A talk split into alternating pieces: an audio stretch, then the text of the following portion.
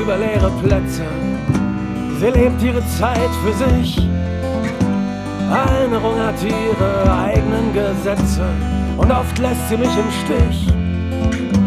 Am Morgen sitzt sie in Kirchenbänken, am Abend kotzt sie in ein Kneipenklo. Erinnerung weiß viel von üblen Ränken, von seliger Versöhnung sowieso. Sie kennt auch meine Mutter, meinen Vater. Hinab zum Meer. Sie kennt die Worte in meinem Theater. Nur manchmal kenn ich mich hier nicht mehr. Sie muss nicht lügen, muss nicht prahlen. Erinnerung ist arglos wie ein Kind. Ferner von Fakten und Zahlen erinnert sie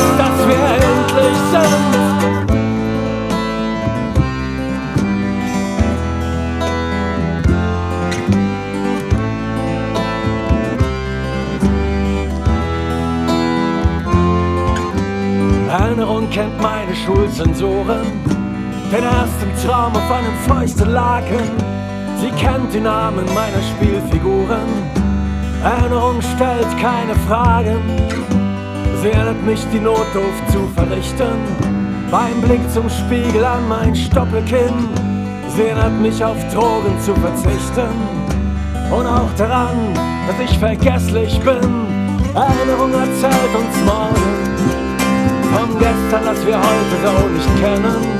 Was soll's, sie hat halt andere Sorgen, als mit uns hinterm Leben herzurennen.